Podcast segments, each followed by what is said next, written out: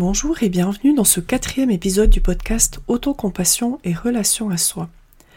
Aujourd'hui, on va parler d'autocritique et on va voir ce qu'on peut faire pour qu'elle prenne moins de place dans notre vie et que ça soit moins un obstacle pour nous.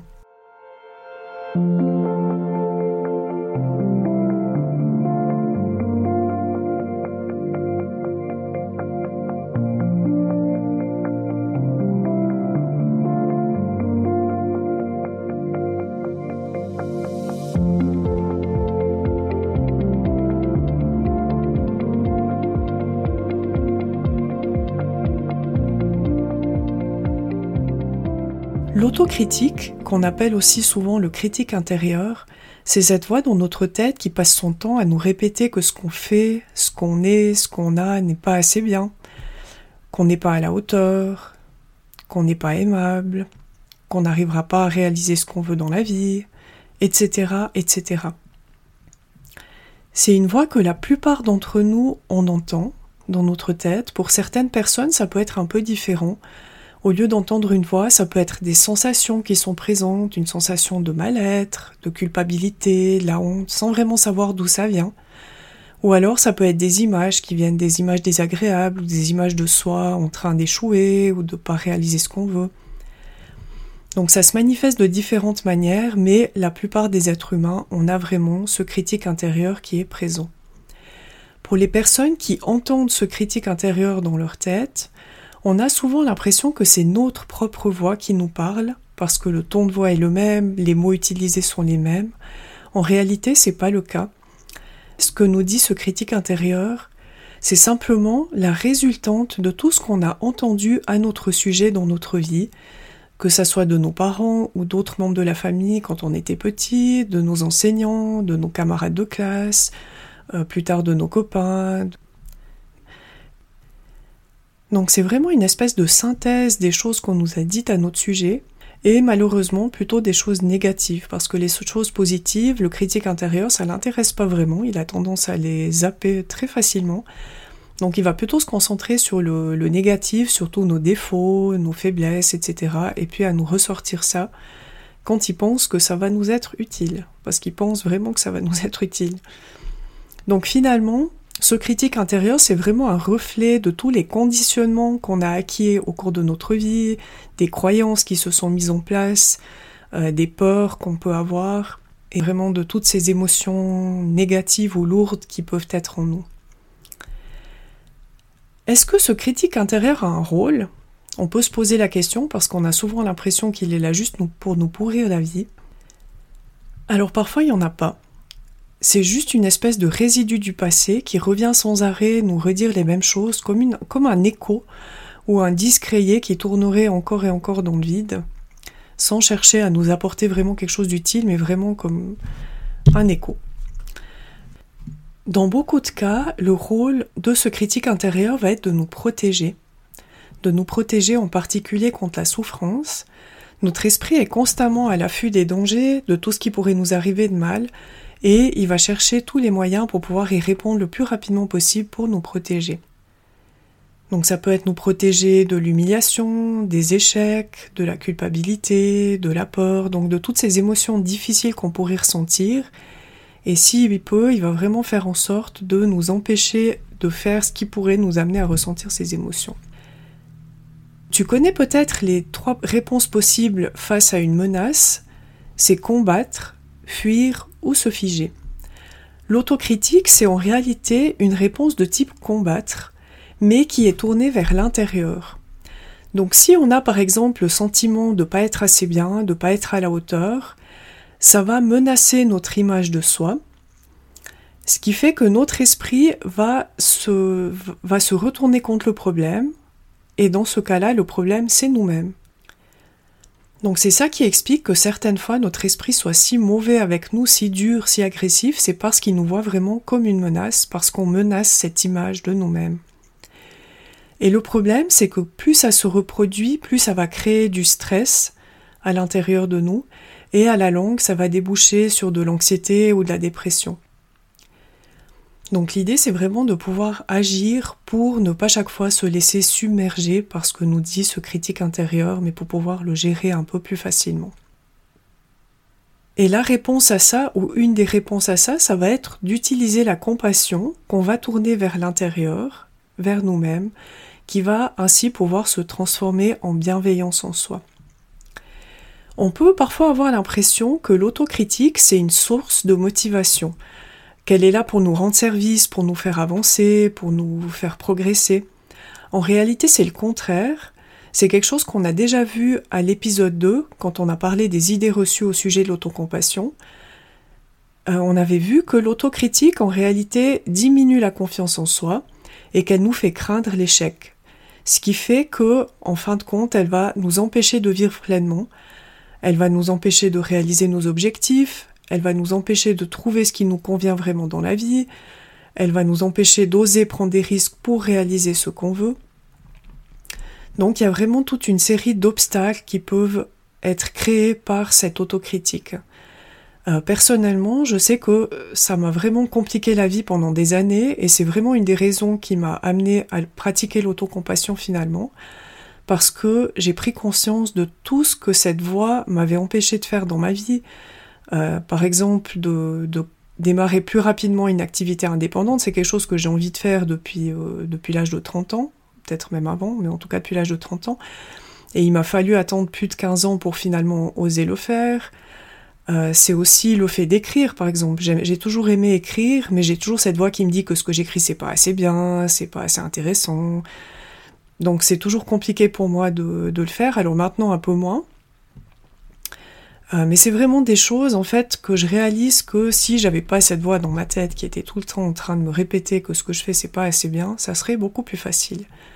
Et j'imagine que c'est pareil pour toi. On a tous vraiment des choses qu'on aimerait réaliser, mais que cette euh, voix intérieure nous décourage de faire. À nouveau pour nous protéger, mais ça nous rend pas vraiment service au bout du compte. Donc l'objectif ici, ça va être de pouvoir trouver une autre voie en soi-même, une voie autocompatissante, celle-là, qui sera aussi une source de motivation, mais qui sera dans la bienveillance, qui souhaite notre bien-être et par conséquent une voix qui va nous motiver de manière positive et encourageante et pas en nous tapant sans arrêt sur la tête. Comment est-ce qu'on peut mieux gérer cette autocritique? Alors, première chose qu'on peut faire, c'est dédramatiser et essayer d'en sourire. C'est pas toujours facile, je te l'accorde, mais avec un peu d'entraînement, on arrive quand même à gentiment prêter moins d'attention et la prendre avec moins de sérieux donc ça lui donne moins de pouvoir sur notre vie. Un exemple, si tu es une personne plutôt visuelle, ce que tu peux faire, c'est dessiner ce critique intérieur, mais sous une forme humoristique. Ça peut être sous une forme d'un petit monstre, mais qui fait pas trop peur, quelque chose de plutôt un peu drôle, d'un personnage de dessin animé ou autre chose. Donc vraiment quelque chose qui va permettre un peu de dégonfler le truc.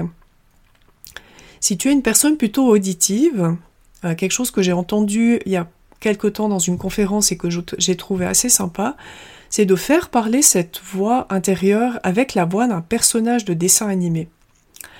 J'ai essayé personnellement avec la voix de l'âne de Shrek et franchement ça donne quelque chose d'assez drôle.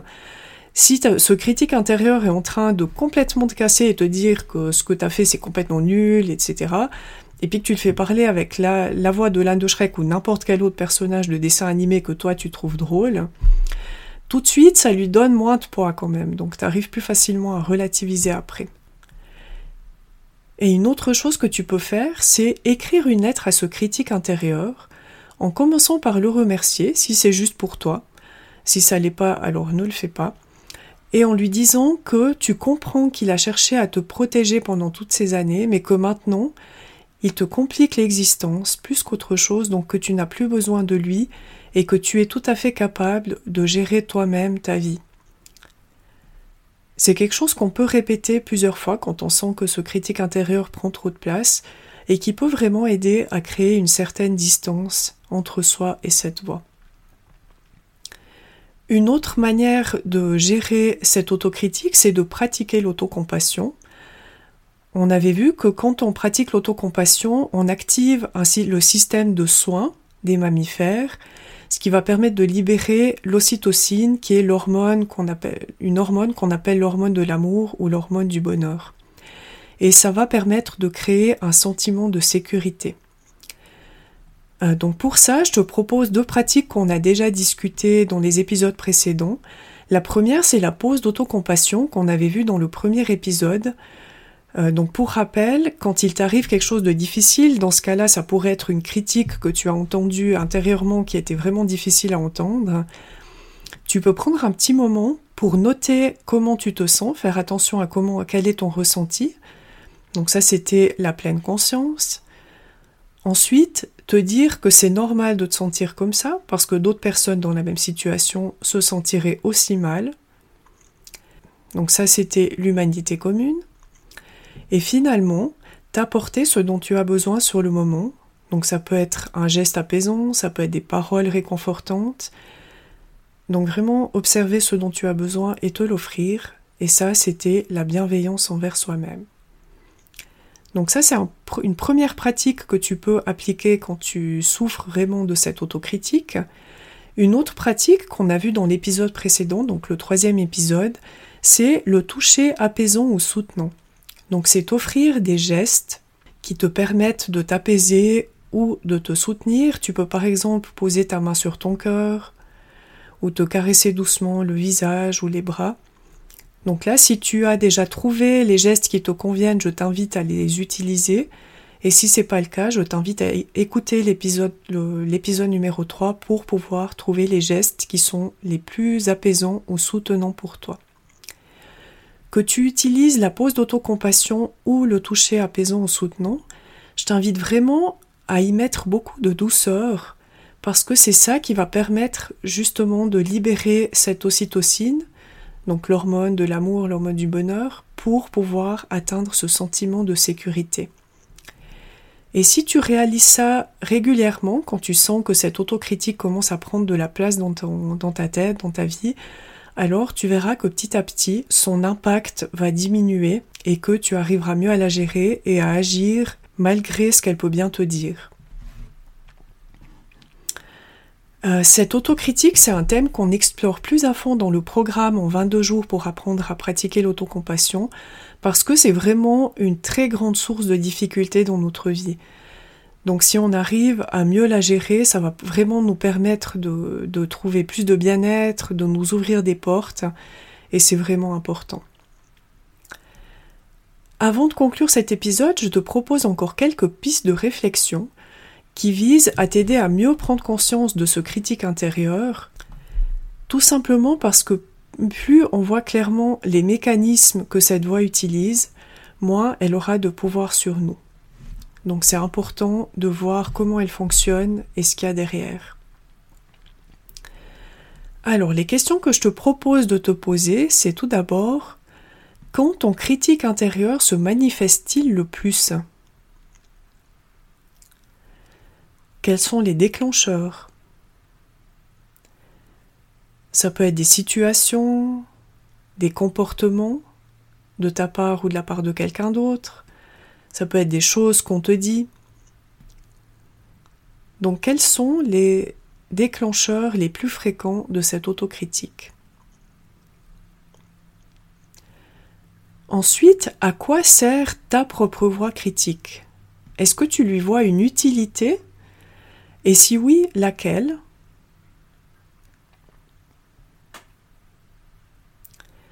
Ensuite, avec quelle voix ton critique intérieur s'exprime-t-il? Est-ce que c'est ta propre voix ou est-ce que c'est la voix de quelqu'un d'autre? Et est-ce que tu peux identifier son origine? Par exemple, un parent ou quelqu'un que tu as connu quand tu étais petit? Et là, l'idée, ça va pas être de blâmer cette personne parce que c'est certainement pas ce qu'elle a voulu pour toi, mais c'est juste de prendre conscience que cette voix, c'est pas la tienne. Ce qui peut vraiment t'aider à prendre une certaine distance par rapport à elle. Comment est-ce que tu réagis à cette voix, à ce qu'elle te dit? Est-ce que tu lui réponds? Est-ce que tu l'ignores? Est-ce que tu l'insultes? Personnellement, c'est souvent cette troisième stratégie que j'utilise, même si je me rends tout à fait compte que c'est inutile, mais parfois ça soulage. Et finalement, comment est-ce que tu voudrais réagir à cette voix à l'avenir? Est-ce que tu serais prêt à y réagir avec autocompassion? Et si oui, comment est-ce que tu vas t'y prendre? Voilà, j'espère que tu as une vision plus claire de ce qu'est le critique intérieur et de comment on peut mieux le gérer pour qu'il soit moins un obstacle dans notre vie. Dans le prochain épisode, on parlera des obstacles à la pratique de l'autocompassion et de comment les surmonter. En juillet et août, le podcast sera bimensuel, ce qui veut dire qu'on se retrouve dans deux semaines. Je te souhaite donc de merveilleuses semaines, je me réjouis de te retrouver dans deux semaines, et d'ici là, tout de bon.